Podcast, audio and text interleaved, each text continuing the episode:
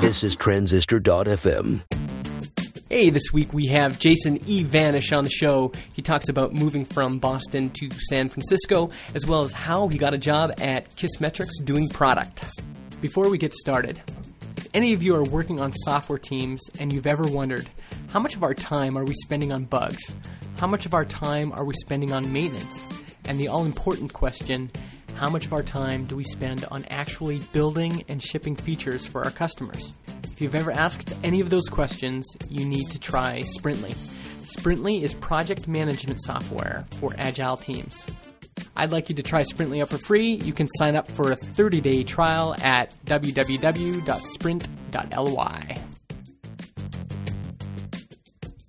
Hi, I'm Justin. And I'm Kyle. And this is Product People, the podcast focused on great products and the people who make them. And today is the product manager episode. Uh, we have Jason Evanish from Kissmetrics on the show today.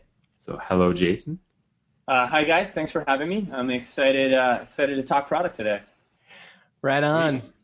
Now, Jason, why don't we start with uh, your story? Um, all three of us are actually product managers, and product management is an interesting job. H- how did you get into uh, product management? Uh, so it was definitely a very circuitous path. I, I, didn't have like a direct path knowing like when I was a freshman in college, it's what I wanted to do. Um, I actually started out as an electrical engineer um, at a school in Boston called Northeastern. No but way. By the time I got by the time I got my degree, I realized I didn't want to be an electrical engineer, and so um, I decided to go straight into a master's program my school had called Technical Entrepreneurship. And what it was is take people with tech backgrounds and give them business backgrounds to launch companies because I knew that my passion was really in entrepreneurship and startups. Um, but when I got that degree and started trying to get a job, because I was like, oh, I should totally get some experience like in sales and marketing or something. Everyone looked at me like, who the heck are you? Go be an electrical engineer and make lots of money. Like, go away.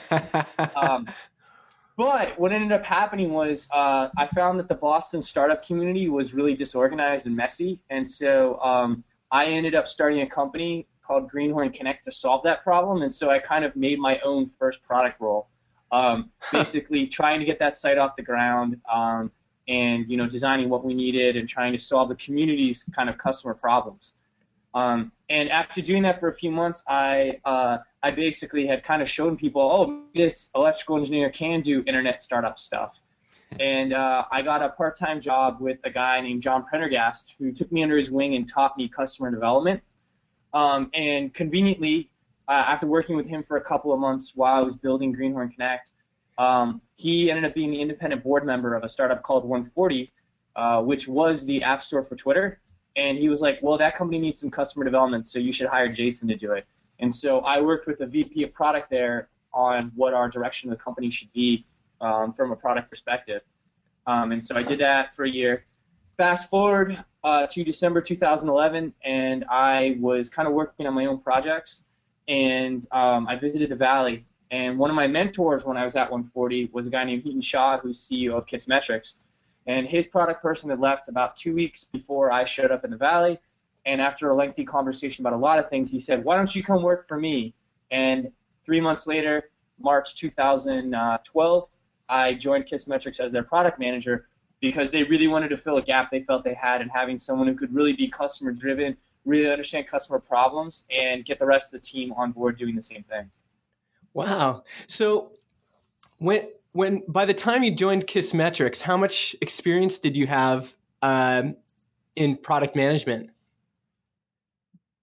It depends on how you count, but I would say that you know I've been managing this the side project of Greenhorn Connect for about two and a half years at that point. So I would count that as like about a year of real experience doing that. And then uh, at 140, I didn't get to make the decisions on like what a feature would look like, but you know the stuff I did in talking to customers, and you know I was really the analytics guy at uh, 140, so I kind of was was apprenticing almost um, there to try to understand how product worked, but I wasn't getting to necessarily do the full gamut. So Kissmetrics was really kind of my uh, my first rodeo in getting to do everything and having it all kind of on my head instead of maybe someone else's. Yeah. Well, that's that seems like a p- pretty big role. Like Kissmetrics is a well-known company. What what do you think uh, Hiten Shah saw in you that made him want to, you know, take you on? Um, I think a lot of it was a lot of it's the network. So um, he knew the founder of 140. He knew this guy John Prendergast that taught me customer development in the beginning. And uh, you know, the biggest thing was that he and I were both mentors at Lean Startup Machine, New York City, uh, in the April before we met in person in in December. So April 2011, he and I were both mentors at Lean Startup Machine, and like seven or eight months later, I was meeting him in person in the Valley again. Um, and we were both mentors at Lean Startup Machine New York.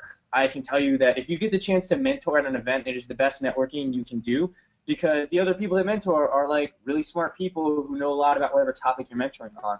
And Yeah. so basically, half the time I'm helping people with the things I've learned and being in the trenches doing customer development, and the other half I'm hanging out with, you know, Patrick Vla- Vla- Patrick Vlaskovits, who wrote The Entrepreneur's Guide to Customer Development, and Hiten Shah.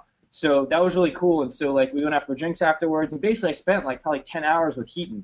Um, so he got to know me pretty well, and like figured out how quickly I picked up skills and like the things I was learning on the job. And so I think it was basically that it wasn't about whether I knew how to do everything already. It was that he was confident I'd figure it out. Yeah. Yeah, that's amazing. Um, maybe talk a little bit about what it's like to move from Boston to San Francisco.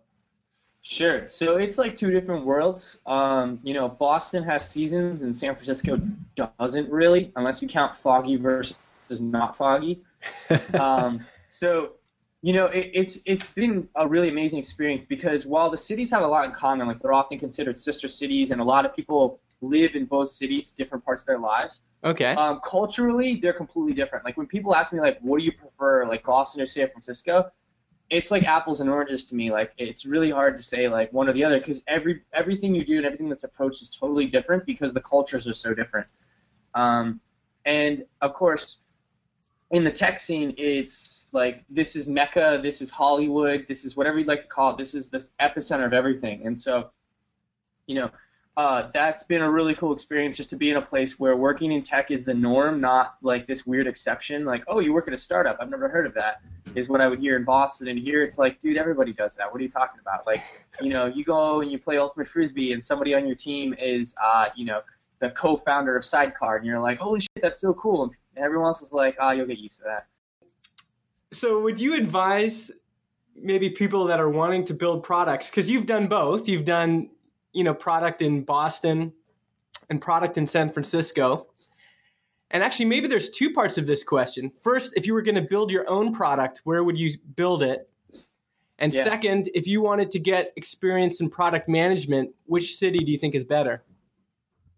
Um, so to me, I don't think you have to be here. Uh, the world is flat and information is everywhere. And I mean, like Justin and Kyle, you're both in Canada right now, like, Yeah. and we're talking and sharing ideas and stuff. Like between like Twitter, LinkedIn, Quora, blog posts, like there's so many areas where information is being shared, and like there's so many people I've connected with that are in different cities that like you can learn a lot about doing great product anywhere you are. Um, I do think if like you have it in your head, like I want to be in the major leagues or I want to be in Hollywood and do the whole thing, like you know, uh, then the Valley has a lot lot to offer. But also keep in mind that it is the major leagues, and so like people have there's a really high bar here that like I wouldn't have been able to start my career fresh out of grad school here and and gotten into product. I needed the experience I got in Boston first to really uh, be able to get a foothold here and get the chance at Kissmetrics that I have. Yeah. Right. I think like I mean where is maybe less important than who you work with if you're starting out. Like you kind of mentioned that you had uh, like good mentors when you started at 140, and I would say that I'm um, our the CEO at Granify, Jeff Lawrence. Like he's got a pretty solid background of building successful companies, and like he's amazing as a product manager. And it's kind of my first kick at the can um, Mhm. with product management, and I would say that working alongside him has been like hugely valuable. It wouldn't matter to me really where the the experience happened. It's just through chance, I guess. He he is in Edmonton and I'm in Edmonton, and I got the opportunity to work with him. And I think that Yep. the opportunity to work with him is probably the most valuable part, rather than like being located somewhere on a map. Yeah, so that's the thing is, you know, going to the second part of your question, Justin, about if you're starting your own thing. I think whether you're starting your own thing or you're you're you're looking to work with someone else on product, it's all about mentors. Like surround yourself with some really smart people and like try to learn from them. And you know, ideally, it's great if you can work day to day, side by side with someone like that, or get them in as an advisor that you can meet up with in person. But I mean, whenever whenever I worked at 140, my two biggest mentors were Dan Martell and Hiten Shah, and those were once a month phone calls where they just beat me up pretty good. And you know, I learned a lot from that, and they were not in the same room as me, and I still got a lot of value out of it. So you know, if you're starting your own thing, definitely look to try to find people on the web that you admire and, and you are learning a lot from by reading their blogs or whatever they share or podcasts they do. Yeah. And uh, and you you know that'll really help you improve your skills no matter where you are. Um, I know I've Skyped with, with people in a lot of different places asking me about how, how to get into product and stuff. You know, there's a guy in Germany I've helped. Like, you know, again, the world is flat, so you know you can totally take advantage of it. You don't have to be here, but there are advantages where people like me wouldn't keep moving here. And what for someone that you know, we have a lot of people who listen to our show that are building their own thing, and they're just solo developers, solo designers. What mm-hmm. what um, what do you think? That, how do you think they could benefit from getting some uh, product experience, like product management experience or experience doing customer development? What could they do? You mean? What what? Yeah, maybe what could they do, and how would that benefit a solo person? Like if you're a solo developer, just saying, "Well, I just want to build my product and release it."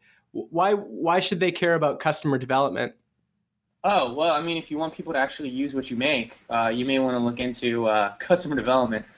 Uh, no, I mean that's the thing is like it's really fun and it's really cool to build stuff. Like I know some of the most enjoyable conversations I have is when he and I are just like spitballing about like random ideas of the direction Kissmetrics could go, and those are really exciting. But then we have to ground those in reality of like, all right, where are we now with the product?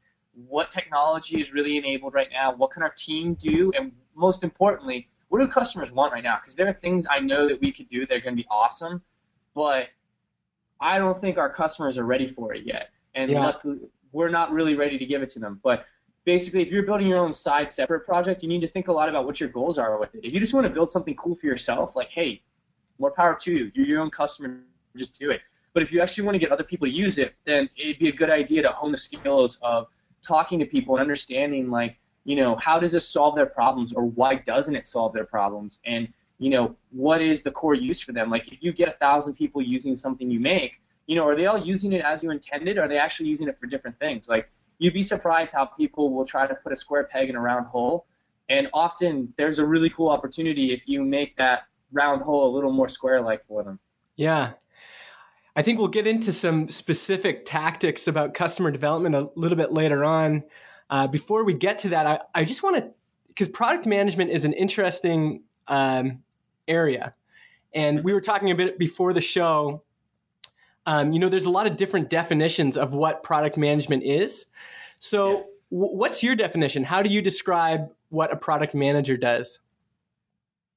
Um, so to me, you're like the product manager is is juggling a lot of things, but your goal is to be the bridge between the voice of the customer the interest of the business, as in we're in the business of making money at some point in some way, um, and the technical, you know, manifestation of that solution.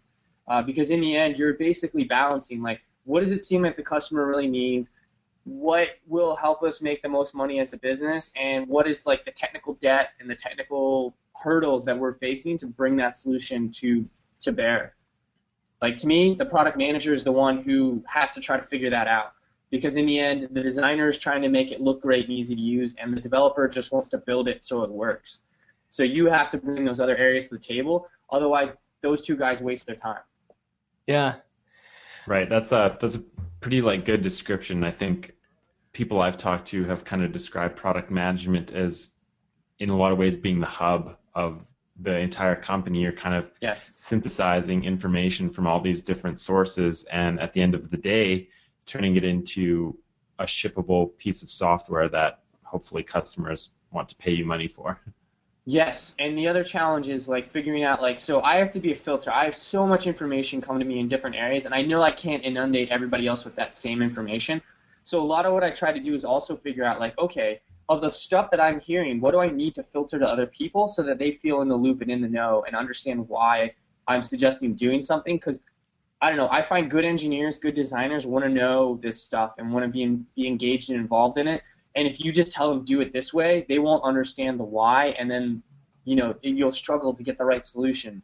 But if you can help them understand the why without like pouring too much information on them, then they build something really awesome because they understand the motivations behind it and what they're really trying to accomplish. Huh. Well, sorry, go ahead, Kyle. I was just going to ask, like, because that's like you're definitely talking my language now, because that's something that I'm finding a little bit uh, difficult to kind of um, get the hang of as a Yeah. as a new product manager. Is I'm like bombarded with information from all these different sources, and like I kind of have a development and design background, so it was kind of like toss on the headphones, chew through tasks, and Yeah. I mean, you're kind of still multitasking, but you're, for the most part, you've got these like specific things that you can just kind of shut everything out and focus on. But now, that's not at all how I can work. Like I've got Yeah. a steady stream of information coming at me from like our business development team, from our engineers, uh, all over the place. So, so how do you deal with with all of that information coming at you? Like, who is it coming from, and how do you triage it and make sense of everything? Okay, so first of all, I would say one of my best skills is pattern matching, and I think that's a skill every product manager has to hone. And so what happens is I take this data in from all over, and I just like it just chews in the back of my mind all the time, looking for new patterns to emerge. And so that's part of it. The other part of it is like to get signals. So I talk to my support team all the time. I talk to the sales team all the time. Um, and we have a feedback box at the bottom of every page on Kissmetrics. And um, with that feedback box, um, we get customers telling us stuff all the time about the product. And so I read through all those. And so I have all this like passive information constantly coming into me, and I'm keeping an eye on it. And a lot of it I just mark up and organize so that whenever we get to a point where we're going to act on it, I can call up a whole bunch of it right away and then really try to like crunch on all of it at once and figure out like, all right, here's the pattern from over here and over here. Like for instance, at Kissmetrics, we're about to fix up our daily emails, um, which we send to customers. We've never iterated on them ever, and they're pretty terrible to be quite in my Yeah. so we're gonna finally fix them. And so I have like 30 emails from customers in our feedback channel about wanting them to be better. I talked to one of our top sales guys for his feedback on like what do customers really want. Um, and I asked support like, hey, what do you guys keep hearing on support's end about this? And then I've been crystallizing all of that into like one document that now I can pass and share with the design team and the engineering team to say like, hey, here's here's what's going on. Here's motivation behind doing this. So, you know, I always try to tell them why are we working on this right now, in addition to what are the core use cases and problems and opportunities we have. And so, coalescing all that in one document, which we call the, the thesis, um, has helped a lot in sharing the right level of information. Um, and then, you know, if I go and like we're going to talk to customers specifically about this, maybe I follow up with guys. I'll try and get the design and developers to maybe either listen in on a call that I've recorded or literally sit in on a, a custom dev meeting or two just to give them a little flavor. Like we're working on a mobile app and our mobile engineer is actually leading the customer development on it. I'm in the room with him helping him, but he's actually leading a lot of the discussion. And because of that, it really removes a lot of those barriers where it's not Jason's opinion, it's actually what the customer's saying, you know, and, and that feels a lot better. Even if, you know, I think I've done a lot to build trust that I don't have an opinion, I'm the voice of the customer um, it's there's nothing better than them hearing the customer like going through our app and being like, I don't understand this. I'm stuck. How do I do this? And he goes, Oh, all right, we got to fix that. Yeah. And, you know, that's so much better than me just saying, Hey, Will, you need to put a triangle on the top little button there so people know it's a button. Like Yeah. he'd be like, All right, fine, I'll do that. But when he sees someone actually struggling and feels that pain directly, it like changes everything for like like how it affects an engineer or designer's opinion on something. Right, because half the half the battle with talking to designers and engineers is getting them to buy into something, right? Like why it should Yeah. be done a certain way. Oh So- yeah.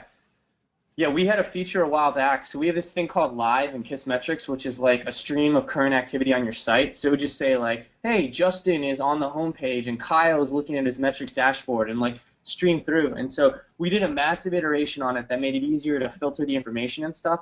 And our designers thought it'd be awesome to make it like a more Twitter-like experience. So we put all kinds of rich data in each one of those entries on those people, our customers hated it like venom, like pure just vicious like I hate you guys, like like curse words, like come on, what's wrong with you? This is terrible. And what's great is I uh, was lucky enough to get our designers to agree to read all the feedback coming in, and they just like it bruised their egos so much that like boom, 24 hours we had a brand new design ready to be deployed uh, to fix uh, the fact that everyone hated the new stream. And they would have ne- like they really thought it was gonna be great, and they had convinced me it would be great. But then our customers told us how wrong we were, and our designers seeing the venom firsthand, it made them want to like fix it really fast. And it worked great because then those same customers were like, "Oh my god, I yelled at you guys 24 hours ago, and you already have a solution. You guys are amazing." Yeah. And so like we had the tweets, and it was like a huge emotional win for the whole company then because everyone's like, "Oh my god, look what we can do when we're really motivated. Look what we can do in like a day or two, and look at the response we get from customers. Like people who tweeted they hated us 24 hours ago are tweeting they love us. yeah. You can't put a price on that. Like our, our designers went through like the full range of emotions in the, in the span of like one week. yeah. Yeah.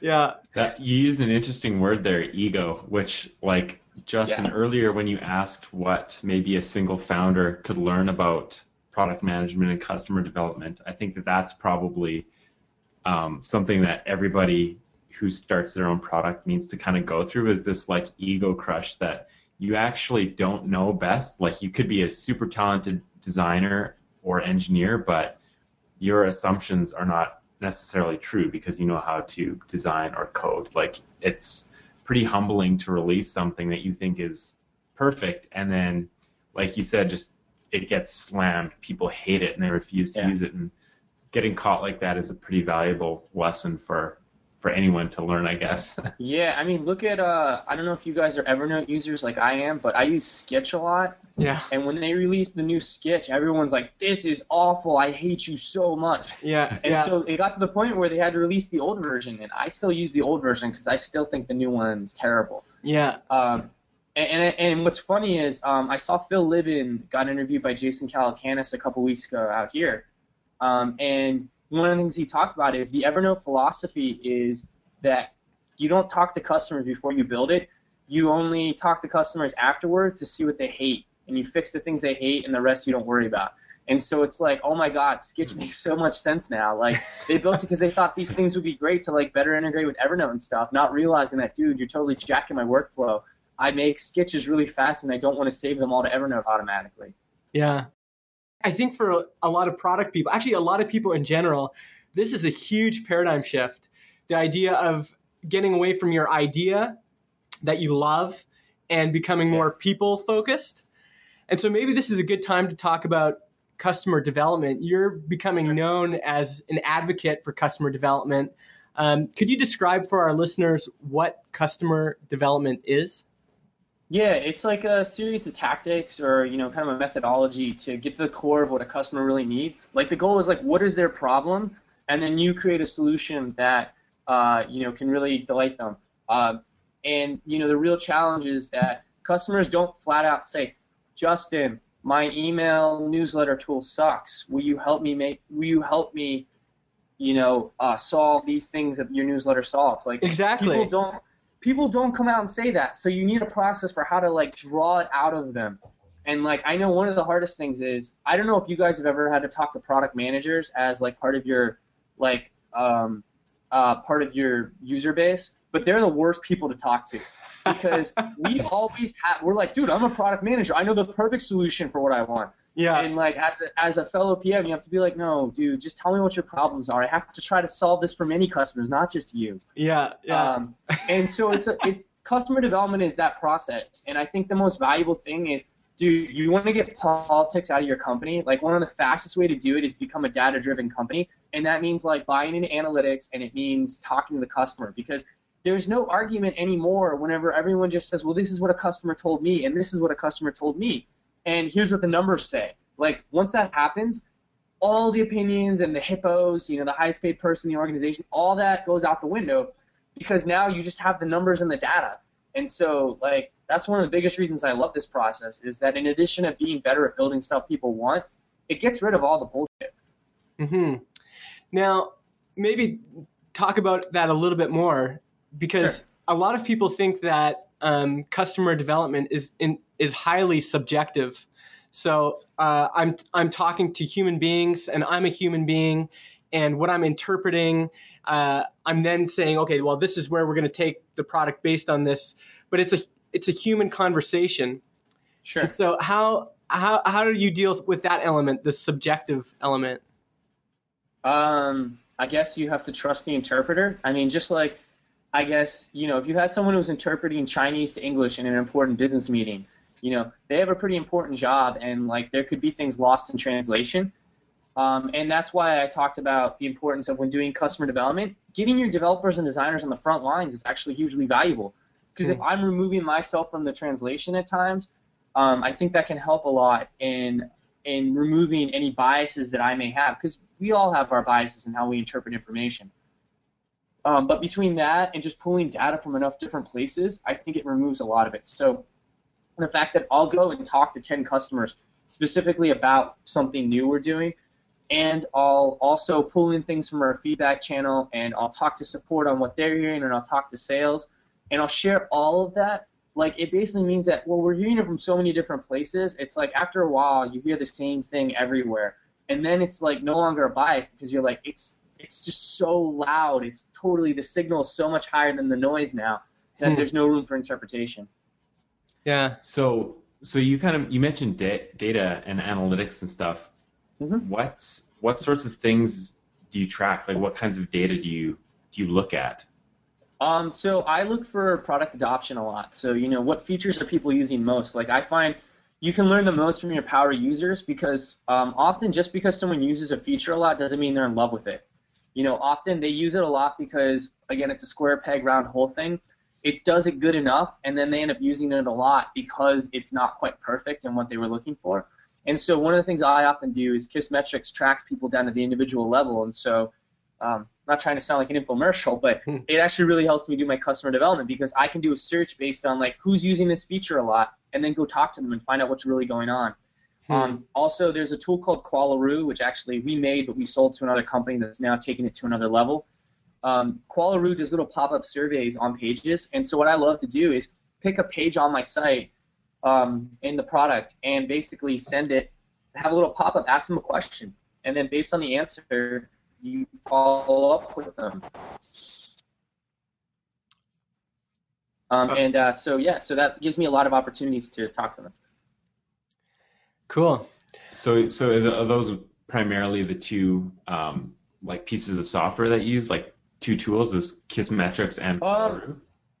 Yeah, I mean, we'll do surveys too, but I don't like to do surveys until I kind of know the answers I'm going to get. Like, I don't like asking open-ended questions on surveys very often, or very many of them, because it reduces the response rate a lot. So what I like to do is if I talk to like 10 people and I do a couple things with like a Qualaroo pop-up, um, we'll then create a survey based on what we know now the answers are going to be, um, and you know send out it to our wider customer base to get you know essentially quantitative data to go with the qualitative data. Because in the end, I think to me, customer development, good product, and being a data-driven company is all about having a firm balance of uh, qualitative data as well as well as quantitative data.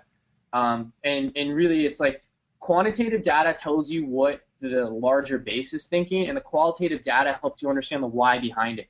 So qualitative, uh, quantitative data is going to be able to tell you, say, you know, 45% of customers say that live is the most important feature to them, and the qual- qualitative data will then tell you why they 45% of customers say that live is the most important feature to them. Because you won't you just won't know. And even if they fill out the why in the comment box often you need to talk to someone for five minutes to really get to the core of what they're really trying to do with it. And the one sentence they write in a survey isn't going to inform you as well. Yeah, I think like um, talking about sort of the importance of both qualitative and quantitative, Mhm. especially in like a lean sort of process, is you basically need both equally because you know the whole idea of building hypothesis, building a hypothesis is based largely on qualitative data, like you talked about, like this incoming Yeah. information, you use pattern recognition, and you kind of build up a hypothesis. Hypothesis, you test it out, and then you use the quantitative results to either to say like what the outcome of that hypothesis test was. Yeah, yeah, that's exactly it. Um, the other thing I find is that the one risk I think in customer development when you're just talking to customers is edge cases. So if I talk to 10 people, there's an outside chance that with our like over 1,000 person customer base we have at Kissmetrics, if I talk to 10 people, that might not actually be representative of the entire population of Kissmetrics. And so a survey and like quantitative data can be a good way to say like, oh, three of those people I talked to actually represent that like 1% population. And so I need to pay a little bit more attention to what those other six people said because they're representative of like 70% of the population. And so, you know, it helps uh, remove any biases you have because you can't talk to all 1,000 of your customers every day. Yeah. Well, this might Um, be. Oh, sorry. Go ahead, Kyle. Uh, I was just going to say that kind of got me thinking of another thing where, where you talk Sure. about measuring product adoption. Um, So when you guys say you have a new feature um, that Mhm. you've decided you're going to build and test, do you kind of roll it out incrementally and then deal with like you you sort of talked about how Evernote's um, they're like they release it and then they just deal with the things that people hate. Do you kind of Yep. incrementally roll it out and iterate and gradually go out to larger amounts of customers, or how does how does a feature rollout work in Kissmetrics? It depends on the feature. Um, if it's an iteration on a current feature and we feel pretty confident about it, um, we'll usually do. Uh, so we have a preview site that we'll put all of our product on that our team can play around with it before we release it. And sometimes we'll let a couple of customers play with it too, um, and then we'll just release it to everyone. Uh, but if it's a brand new feature, generally what the way we've been approaching it is that we'll release it to like 10 to 20 people who are like really seem passionate and interested in it to get their feedback and see one, do they actually use it? Because if they said it was a burning problem and they don't actually use it, that's pretty uh, that's a pretty strong indicator that there might be trouble. And then two, like what are problems you have with it? And so if you uh, release a new feature to a handful of these people, they can give you the feedback you need um, to make it good before you put it in front of everyone. Because like I know I would much rather you know release a sketch that people hate to like a dozen people and find out why they hate it and fix it than I would like to roll out to our whole customer base and have them freak out.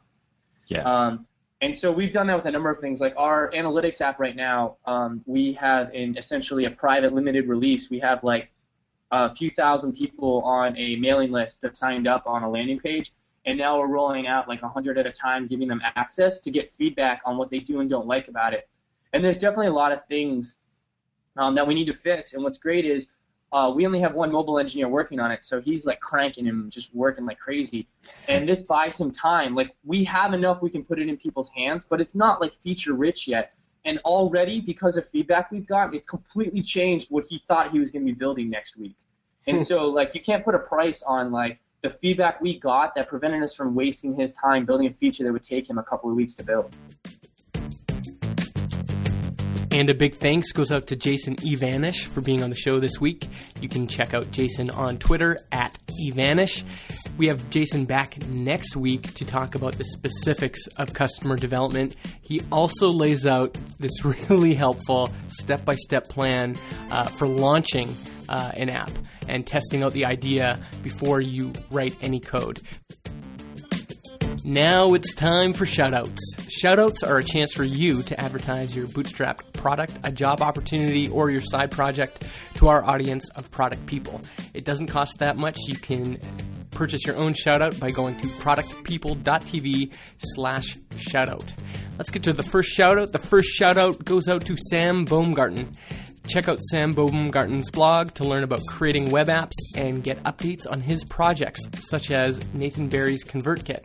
You can check that out at sambaumgarten.me. That's Sam, B A U M G A R T E dot me. And our second shout out is to subscribe to our newsletter. If you want to get the updates and resources we only send to our mailing list members, then you need to be on our list. You can sign up by going to productpeople.tv slash newsletter. Again, if you want to purchase your own shoutout, you can go to productpeople.tv slash shoutout. As always, if you have any feedback, you can get us on Twitter at ProductPeopleTV or email us at productpeople at bizbox.ca. We will see you next time.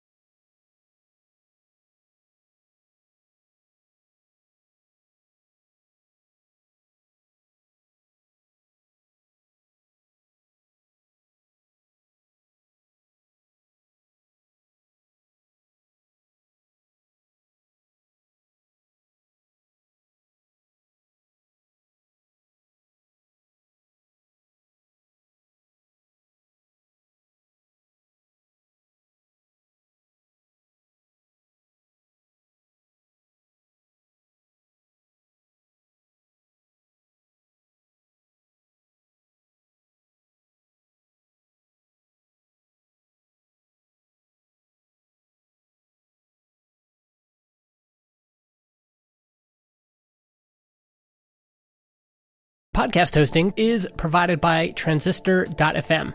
They host our MP3 files, generate our RSS feed, provide us with analytics, and help us distribute the show to Spotify, Apple Podcasts, and more. If you want to start your own podcast or you want to switch to Transistor, go to transistor.fm slash Justin and get 15% off your first year.